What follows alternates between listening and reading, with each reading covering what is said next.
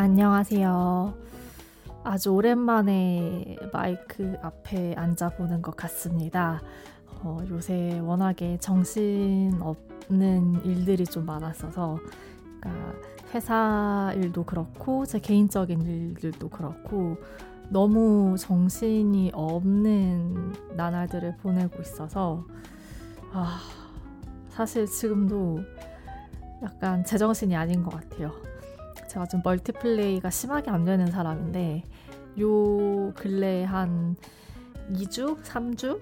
동안 정말 많은 일들이 제 뭐 개인적으로 많은 일들이 일어나가지고 좀 이렇게 몸도 마음도 다 지쳐 있는 약간 그런 상태입니다. 어, 아무튼 어, 그런 상황에서 그래도 오늘은 금요일 저녁이기도 하고 하니까 오랜만에 마이크를 켜봤습니다. 오늘은 무슨 얘기를 나누게 될까요? 사실 딱히 생각을 하고서 마이크를 켜지 않았는데 제가 뭐 늘 그렇죠. 뭐 이제 제 방송 들어주시는 분들은 다 이제 네, 아실 겁니다. 네, 저는 아무런 그 계획 없이 생각 없이 무작정 마이크부터 켜고 보는 사람이기 때문에 음, 지금 이제 그 배경음악 깔리고 있는 그 상태로 지금 녹음을 하고 있거든요. 그래서 이 음악을 들으면서 좀 생각을 해봐야 될 것 같아요. 제가 오늘은 어떤 얘기로 한 3, 40분을 채워 나갈지. 네, 그럼 잠시 후에, 어, 잠시 후에 진짜 이야기거리를 한번 나눠보도록 하겠습니다.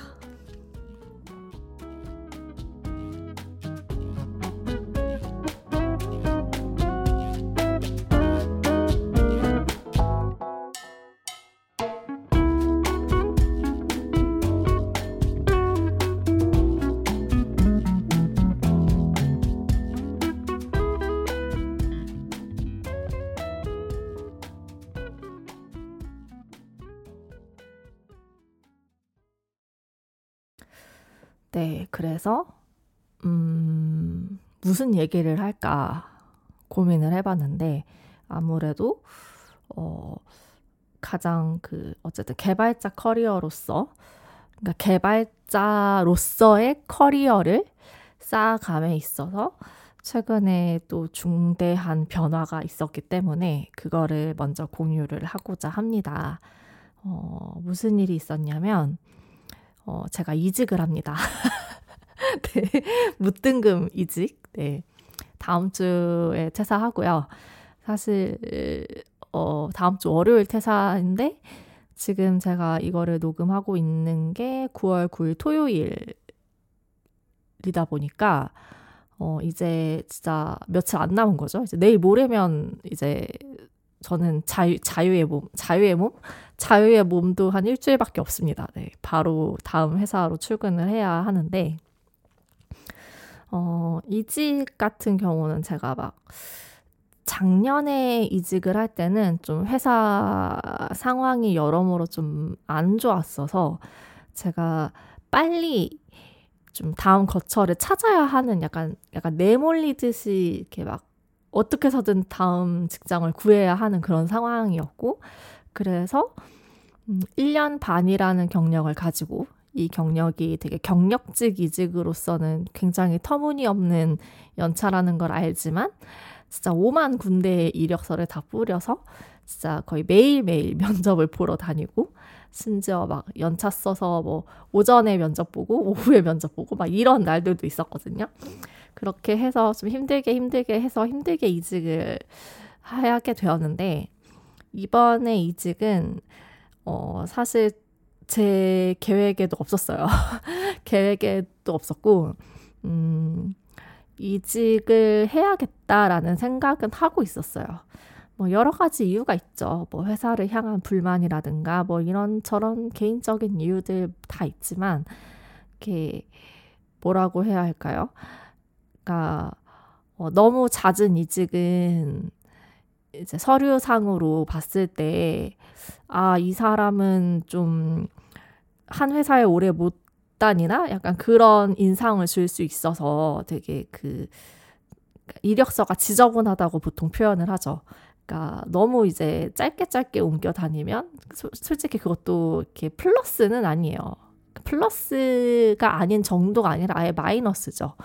그런데 그럼에도 불구하고 어, 이직을 해야겠다 생각을 한 거는 그러니까 회사의 코드에 익숙해지고 거기에 적응을 해 버리게 되면 어, 거기 안에만 갇히게 되는 것 같고 그렇게 회사의 어떤 코드 형식 그리고 회사의 어떤 회사가 쓰는 기술 스택, 회사가 쓰는 툴 이런 거에만 제 어떤 개발이 이렇게 갇혀버리는 게 조금 불안하고 좀 그게 가장 염려가 되는 부분이에요. 제 스스로가.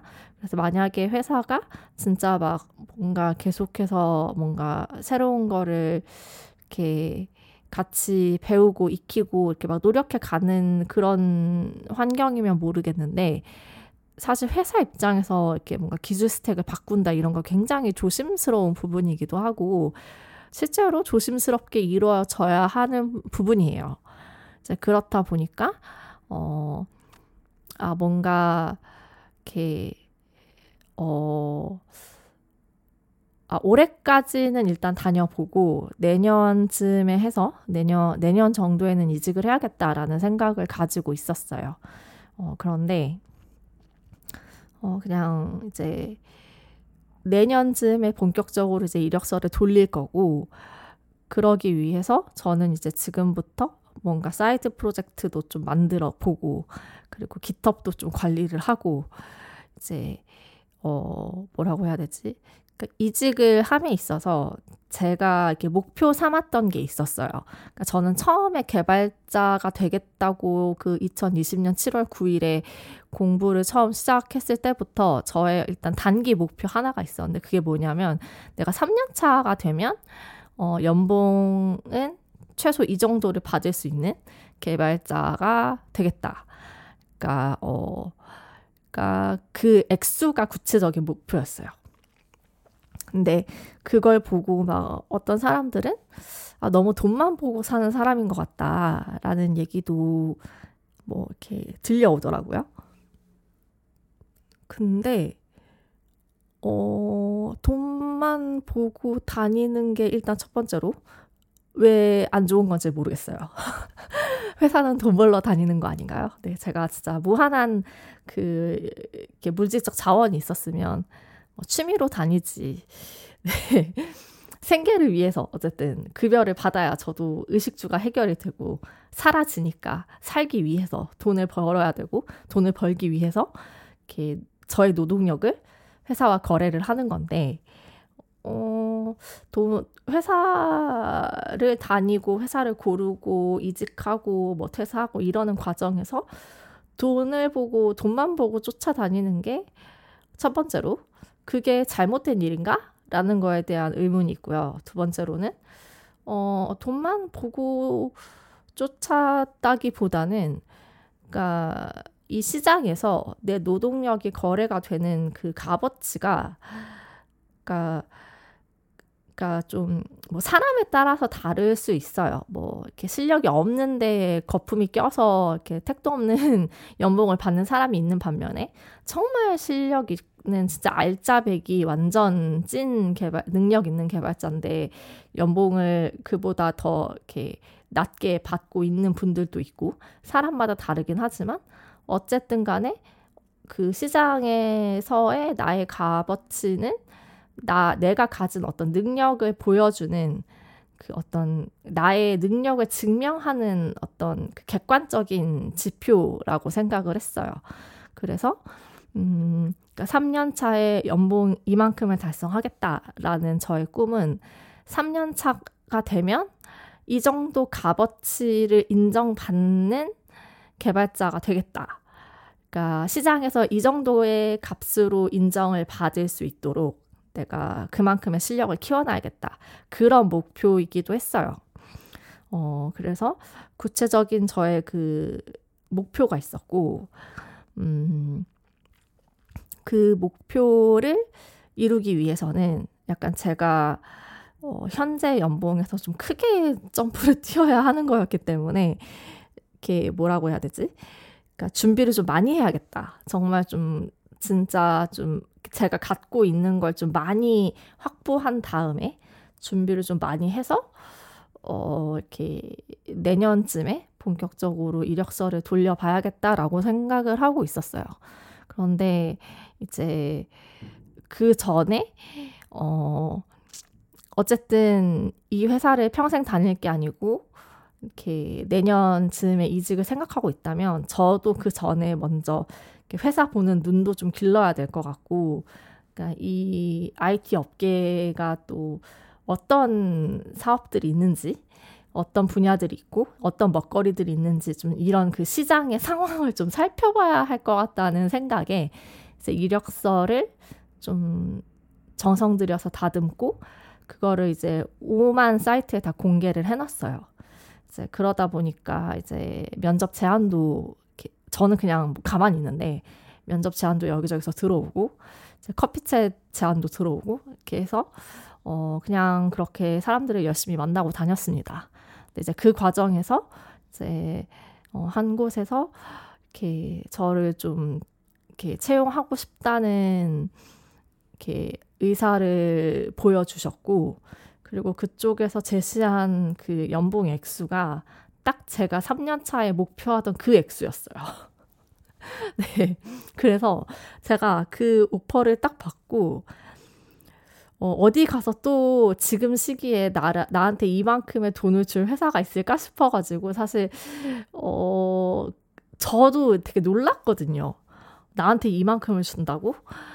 싶어서, 어, 이거는 진짜 지금 잡아야 하는 기회다라고 생각해서 냅다 이제 오케이를 했고, 이제 좀, 이렇게 좀 연봉을 올려주는 대신에 좀 빠르게 입사를 해달라고 요청이 와서, 이렇게 좀 급하게, 다소 급하게, 이제 부랴부랴 이제 회사에 퇴사 통보하고, 막 일정 조율하고, 막 굉장히 이렇게 복잡한 어, 일이 있었어요. 그리고 이제 이런 갑작스러운 이직으로 인해서 부동산 문제에도 그 차질이 생겼습니다. 네, 제가 그 디딤돌 대출을 신청해서 이제 집을 자가로 이제 마련을 하려고 매매 계약을 지난 7월에 했다고 이렇게 여기에다 팟캐스트에다가도 공유를 드렸는데 이제 9월 중순에 이직을 하게 됨으로 인해서 제가 디딤돌 대출 신청 자격이 안 되어 버렸어요.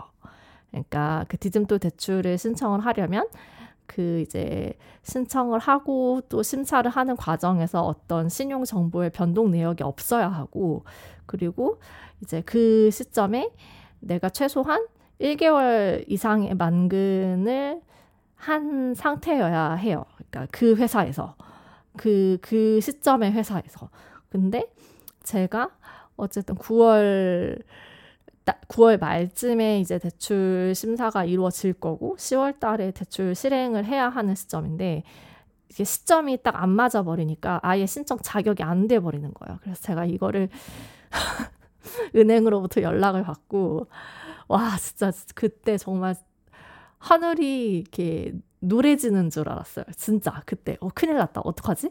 왜냐하면 제가 계약금이랑 중도금까지 다 이미 낸 상태고 이 계약을 파기할 수가 없는 상황인데 어 이러면 안 되는데 싶어가지고 제가 진짜 막 하루 연차를 쓰고 막 몇 시간 동안 오만 공공기관에 전화를 돌려서 어찌저찌 해결 방안을 찾아내서 뭐 부동산 계약은 차질 없이 진행이 될 수 있게끔 되기는 했는데 이제 진짜 이렇게 뭔가 예정에도 없던 이직이라는 이슈가 중간에 탁 끼면서 굉장히 정신이 없는 나날들을 보내고 있었습니다.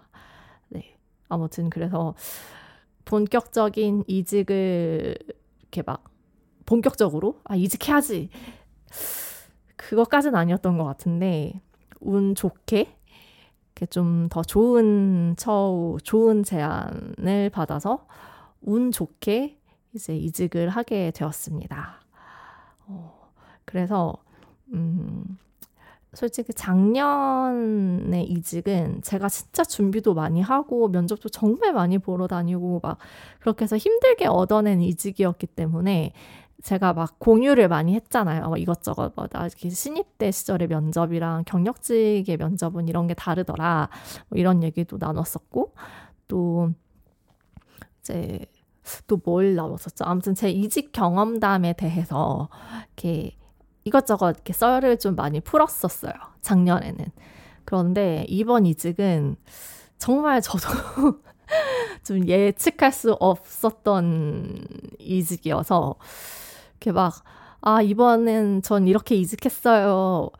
이렇게 얘기할 만한 썰이 없는 거예요. 그래서 그냥 제가 했던 준비라고는 그냥 열심히 경력을 쌓았고, 경력을 쌓고 나서는 이력서를 정성 들여서 썼고, 정성 들여 쓴 이력서를 오만 세상에 다 공개를 했다.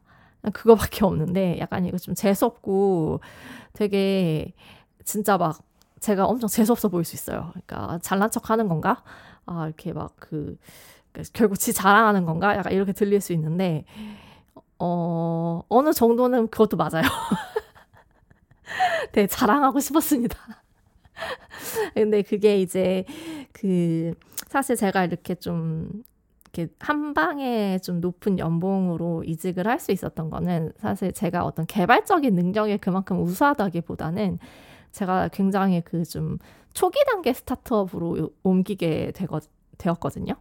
근데 이제 거기가 좀그 사업 분야, 보통 도메인이라고 업계에서는 얘기를 하는데 그 사업 분야 특성이 좀 개발자에게도 여러 가지의 어떤 지식이 필요한 영역이었어요. 그래서 개발자가 개발만 이렇게 할 줄 알기보다는 개발을 하면서 동시에 그 업계와 관련한 다양한 지식을 흡수해야 하는 거예요. 흡수해야 흡수할 수 있어야 하는 그런 그런 상황이었어요. 그러니까 이제 그쪽에서는 아무래도 제가 어 이렇게 학창 시절에도 뭐 공부를 잘 해왔고 이렇게 어쨌든 제 이력에 드러나는 것들이 제가 뭐 개발 공부도 독학으로 했고 지금까지 뭐 혼자서 열심히 이렇게 배울 것들을 찾아다니면서 여기까지 왔고 그리고 어, 또 굉장히 학습에 대한 뭔가 새로운 것을 공부하고 찾아내고 이렇게 그거를 이렇게 받아들이는 거에 굉장히 이렇게 그러한 욕구도 많고 그런 거에 되게 재미를 또 많이 느끼는 사람이고 이제 약간 그런 쪽에서 저를 좀 높이 평가를 해주셔서 그러니까 그 회사에서 음 사실 개발자는 아마 제가 그 회사에 들어가면 제 연차가 제가 막내 포지션으로 들어가게 될 것 같아요. 좀 연차가 있으신 분들이 계셔서 어 제가 막내로 들어가게 될 것 같지만 이제 그러다 보니 이렇게 개발 능력이 우수한 인재들은 이미 있고 우리가 좀 더 필요로 하는 거는 이러한 그 업계의 지식들을 좀 빠르게 흡수를 해서 이거를 바로바로 바로 구현을 할 수 있는 약간 그런 그런 직원을 이렇게 찾고 있는 것 같아 보였어요. 같이 얘기를 나눌 때 면접에서 그래서 아 회사가 그런 쪽을 지금 원하는구나 했고 저도 제 스스로가 그 부분에서는 확실히 남들보다는 좀 도드라지는 강점이 있다고 저 스스로도 생각하고 있기 때문에 그런 부분을 약간 저의 강점으로 어필을 좀 많이 했고 그래서 이게, 이게 된 것 같아요. 그러니까 내가 진짜 이만큼의 연봉을 받게 되었다고 해서 이만큼 훌륭한 개발자다. 내가 진짜 개발 능력이 우수하다. 라기보다는 그냥 여러 가지가 섞여서 제 값어치가 그렇게 책정이 된 것 같아요. 그래서 저는 여전히 그러니까 3년차 개발자라고 하지만 개발에 있어서는 정말 터무니없이 지식도 부족하고 암도 부족하고 어, 너무나 부족한 사람이라는 생각을 해요. 하지만 어, 또 그만큼 또 다른 영역에서 그런 부족함을 상쇄시킬 수 있는 어떤 강점이 있어서 어, 이번 이직이 가능했다고 생각을 합니다. 어, 굉장히 횡설수설이 되어가는 것 같네요. 어, 네, 그렇습니다. 음, 네. 그래서 제가 지금 너무 횡설수설을 하고 있는 것 같아서 잠깐만 녹음을 끊고 제가 지금까지 한 말들을 좀 이렇게 들어볼게요. 제가 지금 무슨 말을 하고 있는지 모르겠어요. 죄송해요. 네. 들어봤는데 녹음을 재개해도 될 것 같습니다. 네. 어, 그래서 제가 어쨌든 더 좋은 처우를 받아서 이직을 했다고 얘기를 하는 게 이렇게 다른 사람들한테는 오히려 불쾌하고 불편하고 그러니까 뭐라고 해야 되지? 그러니까 너무 자랑처럼 비춰지고 어, 박탈감을 느끼게 할 수 있다는 피드백을 받기도 했어요. 근데 어, 사실 제가 그 피드백을 받고 좀 많이 화가 났던 거는 사실이거든요. 그러니까 어, 제 주변에서 정말 좋은 사람들은 제가 잘 되는 거를 축하해줘요. 축하해주고 같이 즐거워해주고 아무튼 축하를 해줘요. 그런데 제가 잘 되는 것에 대해서 뭔가 불쾌함을 느끼고 불편함을 느끼고 어, 박탈감을 느끼고 하는 거는 그런 감정을 느끼는 사람들이 속이 좁은 거라고 생각해요. 네. 어, 속이 좁은 거라고 생각을 하고 저 역시도 제 주변에 있는 사람들이 잘 되면 너무 좋거든요. 어, 네, 진짜 저는 너무 좋아요. 잘, 다, 제 주변의 사람들이 다들 잘 됐으면 좋겠고 즐거웠으면 좋겠고 행복했으면 좋겠어요. 그런데 어, 일단 첫 번째로 제, 저는 그냥 아, 이렇게 이렇게 해서 뭐 이만큼 연봉을 올렸고 그렇게 해서 이직을 하게 됐다라고 얘기하는 게 제가 남들을 깎아내리면서 그 얘기를 하는 건 아니었거든요. 뭐 깎아내릴 사람도 없었고 깎아내릴 대상도 없었고 그냥 그냥 내가 이렇게 됐다를 얘기를 하는데 거기서 만약에 뭔가 기분이 나쁘고 뭐 그랬으면 그건 그냥 그 사람이 속이 좁은 거다. 를 증명하는 것밖에 증명하는 것으로밖에는 사실 안 보여요. 그런데 음, 그렇게 속이 좁은 사람까지 내가 배려하면서 살아야 하나? 라는 이렇게 질문을 던져봤을 때, 그러니까 제가 되게 이기적일 수 있어요. 그런데 저는 저한테 소중한 사람들에게 더 많은 에너지를 쏟고 싶어요. 그러니까 어, 내 인생에서 별로 그렇게 중요하지 않은 사람들에게까지 이렇게 에너지를 쓰면서 그들을 배려하고 싶지는 않아요. 왜냐하면 나한테 소중한 사람들을 지키고 그들에게 쏟고 뭔가 내 에너지를 쏟고 정을 쏟고 배려를 쏟고 하는 것만으로도 저는 그 뭐라고 해야 되지? 제 시간이며 자원이며 뭐 제 멘탈 허용치며 이런 것들이 소중한 사람들을 향하기에도 터무니없이 부족하다고 생각해요. 그렇기 때문에 굳이 그렇게 어, 나 속 좁아요를 증명하고 다니는 사람들까지 내, 제가 배려하면서 살고 싶지는 않아요. 진짜 이게 제가 좀 또라이 같죠. 네, 제가 이렇게 성격이 그렇게 좋지 않아요. 성격이 좋지 않고 전 되게 이기적입니다. 네. 다 저를 위해서 사는 거고. 그렇죠. 음. 그리고 그게 특히나 뭔가 이렇게 뭔가 친구가 아니라 그러니까 저한테 있어서 친구라고 하면은 언제 봐도 편한 사이고 그만큼 같은 기억과 같은 어떤 생각들을 공유하고 있는 어 그러니까 친구라는 건 그런 것 같아요. 뭔가 같은 걸 공유하고 있는 무언가가 있어야 돼요. 그게 어릴 적의 기억이 됐든 아니면은 뭐 사상이 됐든 이렇게 뭐 지식이 됐든 간에 이렇게 만나면 편하게 이야기할 수 있는 그리고 언제 어, 어디서 만나도 전혀 거리낌이 없고 몇 년 동안 연락이 없다가 갑자기 연락이 와도 그냥 그저 반갑고 좋은 그러니까 저한테 친구라는 개념은 그런 개념인데 이제 친구가 아니면 이렇게 어퀘인턴스라고 하죠. 그냥 지인. 네. 어, 어, 지인들인 경우에는 특히나 그 기준, 사람을 바라보는, 사람을 대하는 저의 기준이 더 높아지는 것 같기도 해요.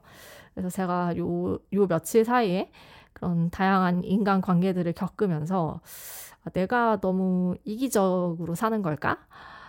어, 어, 라는 생각도 좀 해봤어요. 그런데 아무리 생각을 해봐도 저는, 어, 그니까,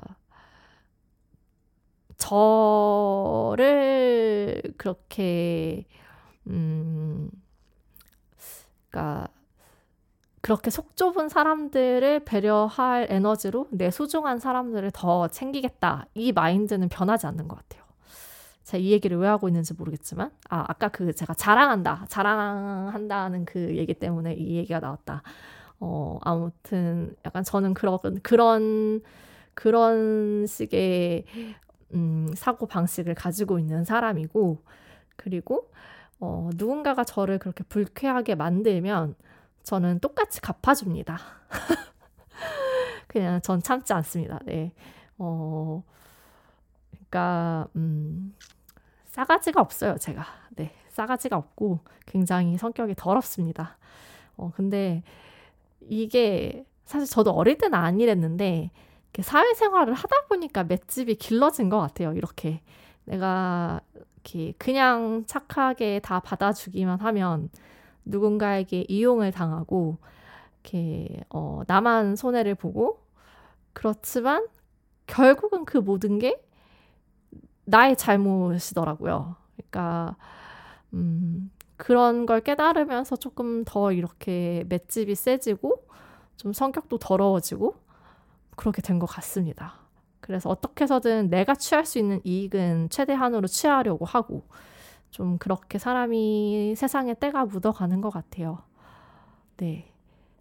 아무튼 제가 이런 얘기를 왜 하냐면 음, 제가 앞서서 그런 얘기를 했잖아요. 제가 어쨌든 연봉을 좀 크게 높여서 이직을 하게 됐는데, 그게 개발자로서 내가 개발 능력이 그만큼이 되어서라기보다는 이제 그거를 상쇄, 개발적으로는 굉장히 부족하지만, 그거를 상쇄할 수 있는 다른 강점들이 있어서 그만큼의 값이 최종적으로 이렇게 책정이 된 것 같다라는 얘기를 했어요.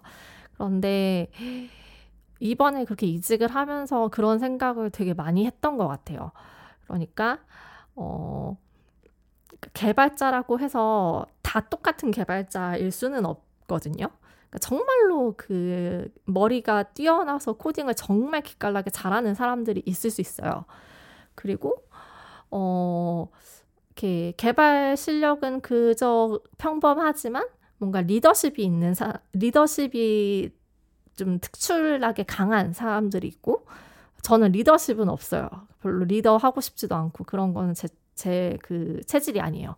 그리고 이제 뭔가 그냥 개발 능력이 평범하지만 뭔가 이렇게 깊이 파고들어서 이렇게 막 학습을 하고 막 이런 이런 부분에서 강점을 보이는 개발자가 있을 수 있고 어 개, 같은 개발자지만 뭔가 UX, UI적인 부분에서 통찰력을 좀 이렇게 잘 insight를 잘 얻어낸다거나 아니면 디자인적 감각이 있는 사람이라던가 그런 개발자가 있을 수도 있고 그러니까 굉장히 다양 다양한 그 형태의 능력이 있을 수 있다는 생각이 드는 거예요.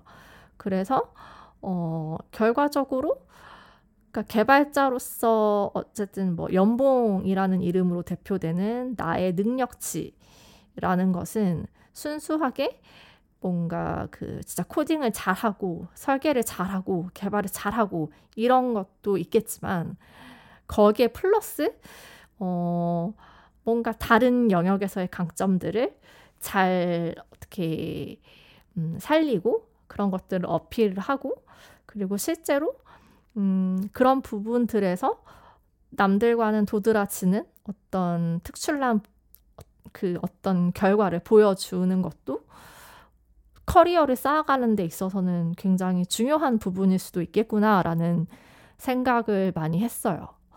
네. 그리고 아무리 제가 열심히 노력을 한다 해도 진짜로 막 frontend를 진짜 막 정말 잘하는 사람들이 있잖아요. 그런 사람들의 발끝에도 저는 못 따라갈 거라고 생각을 하거든요. 그러니까 소위 말하는 약간 네카라 쿠베급의 그 큼직한 회사들이 다 품고 있는 그런 종류의 사람들, 그런 종류의 개발자들. 그거보다는 제가 한참 부족하겠죠. 그런데, 어, 부족한 만큼 또 다른 면에서 채워 나가는 것도 되게 어떻게 보면은 그러니까 그런 걸 놓치지 말아야겠다. 그러니까 내가 내 커리어를 쌓아가는 데 있어서 내 강점과 약점이 무엇인지를 좀 냉정하게 그리고 객관적으로 좀 파악하고 그리고 어느 부분에서 내가 어, 강점이 있는지 그리고 어느 부분에서 내가 보완을 해야 하는지 이런 것들을 이제 진짜 좀 첨예하게 고민, 고민을 해 가면서 내 커리어를 닦아 나가는 자세가 필요하겠다라는 생각을 좀 많이 했어요 이번에 이번에 그렇게 이직을 하게 되면서 네 그렇죠.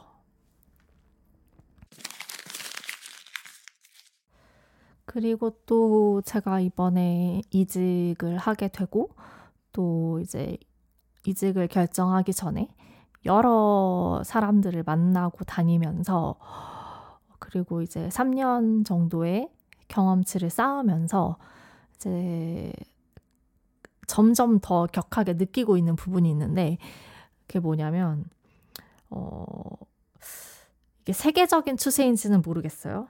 그리고 이게 제 주변만의 케이스인지도 모르겠어요. 그런데 아 frontend 개발자에 대한 대우가 되게 박하다 라는 그런 인상을 많이 받았어요. 여러 사람들로부터. 음, 그러니까 예컨대 이런 거예요. 그러니까 frontend 10년 차라고 하면 진짜 못 믿을 것 같다. 막 이런 얘기를 하는 분도 있었거든요.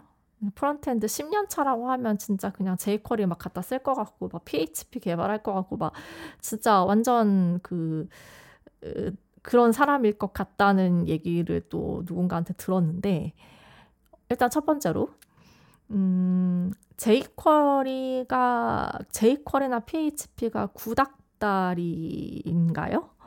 그러니까 아직도 전 세계적으로 많이 쓰이고 있는 언어라고 알고 있고요.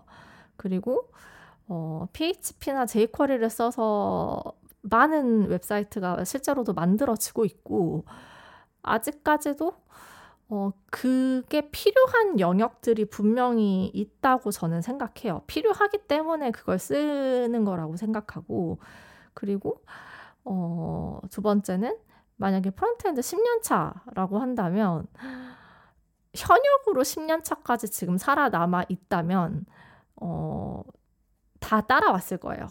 이미 그 지금 현역으로 내가 10년 차 경력을 가지고 있다라는 거에서 저는 이미 그게 증명이 됐다고 생각해요.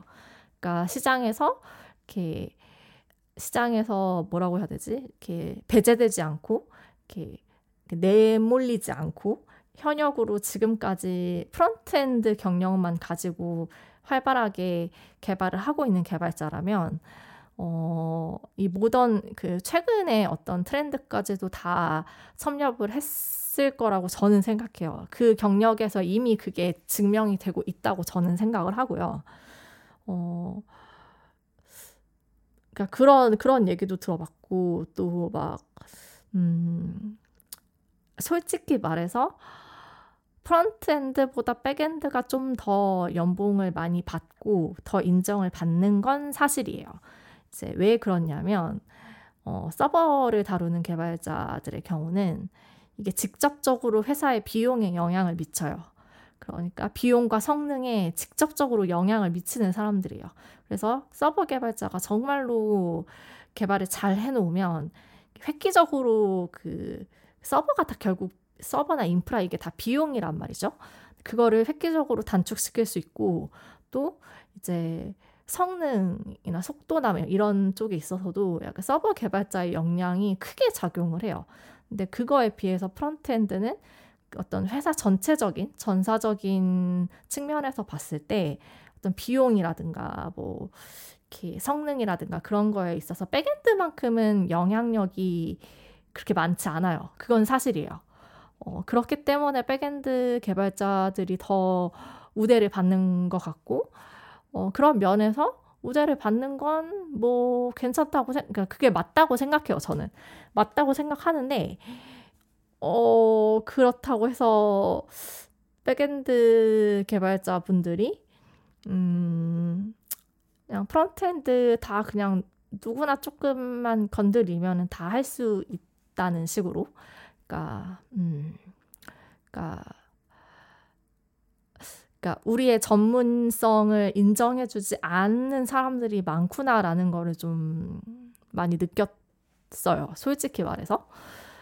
그러니까 어 그러니까 저희 frontend가 고민을 하는 부분들은 뭐 예컨대 이제 그 Chrome dev tool 열면 그런 것들도 다 나온단 말이죠. 그러니까 이미지가 load되는 시간, 그리고 폰트가 load되는 시간, 그래서 전체적으로 이렇게 paint가 되는데 몇 초가 걸리는지, 어느 것에서 blocking이 발생을 해서 뭔가 그 화면에 렌더되는 그 속도를 느리게 만들고 있는지, 이런 것들을 하나하나 다 고민을 하고, 또 이제 UX, UI적인 측면에서도 고민을 정말 많이 해요. 이런 디자이너의 영역이기도 하지만, 이제 디자이너가 생각하는 그림을 우리가 그대로 구현을 해주려면 정말 그 자잘한 손이 많이 들 때가 있고 또 굉장히 어, 구체적이고 또 음, 디테일한 부분까지를 다 구현을 해줘야 되기 때문에 이제 그런 디테일을 하나하나 다 구현을 하려면 저희만의 어떤 그런 고민을 할 수밖에 없거든요. 그 분야, 이쪽을 위해서, 화면 단을 위해서 공부를 또 많이 해야 하고 그런 것들이 있는데, 음, 어, 그런데 되게 front를 이렇게 많이들 쉽게 생각하는 분들이 많은 것 같아서, 음, 조금, 아, 진짜 frontend 대우가 박하긴 하구나. 그래서 다들 한 3, 4년 front 개발하다가 사실 한 3년차, 4년차 정도 되면은 이렇게 좀 두려울 게 없어지거든요. 저도 지금 당장 Java 배우라고 하면은 공부할 수 있을 것 같아요. 어, 그리고 공부해서 backend로 갈아타는 사람들이 진짜 많거든요. 그러니까 frontend에서 backend로 넘어가는 사람들이 진짜 많은데 그 이유도 조금 이제 알겠고 왜 그들이 그렇게 backend 쪽으로 넘어가는지 그렇게 많은 사람들이 backend를 선택하는지도 알겠고 어 그만큼 frontend가 되게 현실적으로 뭔가 좀 그러니까 대우가 박하다. 대우가 박하다. 그러니까 하는 거에 비해서 대우가 박하다라는 생각을 조금 했어요. 그래서 조금 속이 상했고, 그러니까 저는 궁극적으로 그러니까 화면을 만드는 개발자이고 싶어요. 저는 진짜로 사용자들이 이렇게 딱 그 접하는 그 영역을 개발하고 싶고 그거에서 되게 재미를 많이 느끼는 사람이고 보는 사람이 어떻게 해야 더 편해질까? 어, 보는 사람이 어떻게 해야 더 매끄러운 화면을 볼 수 있을까? 어떻게 하면 이 디자이너의 아이디어를 구현해 줄 수 있을까? 이런 걸 고민하는 게 되게 재밌는 사람이에요.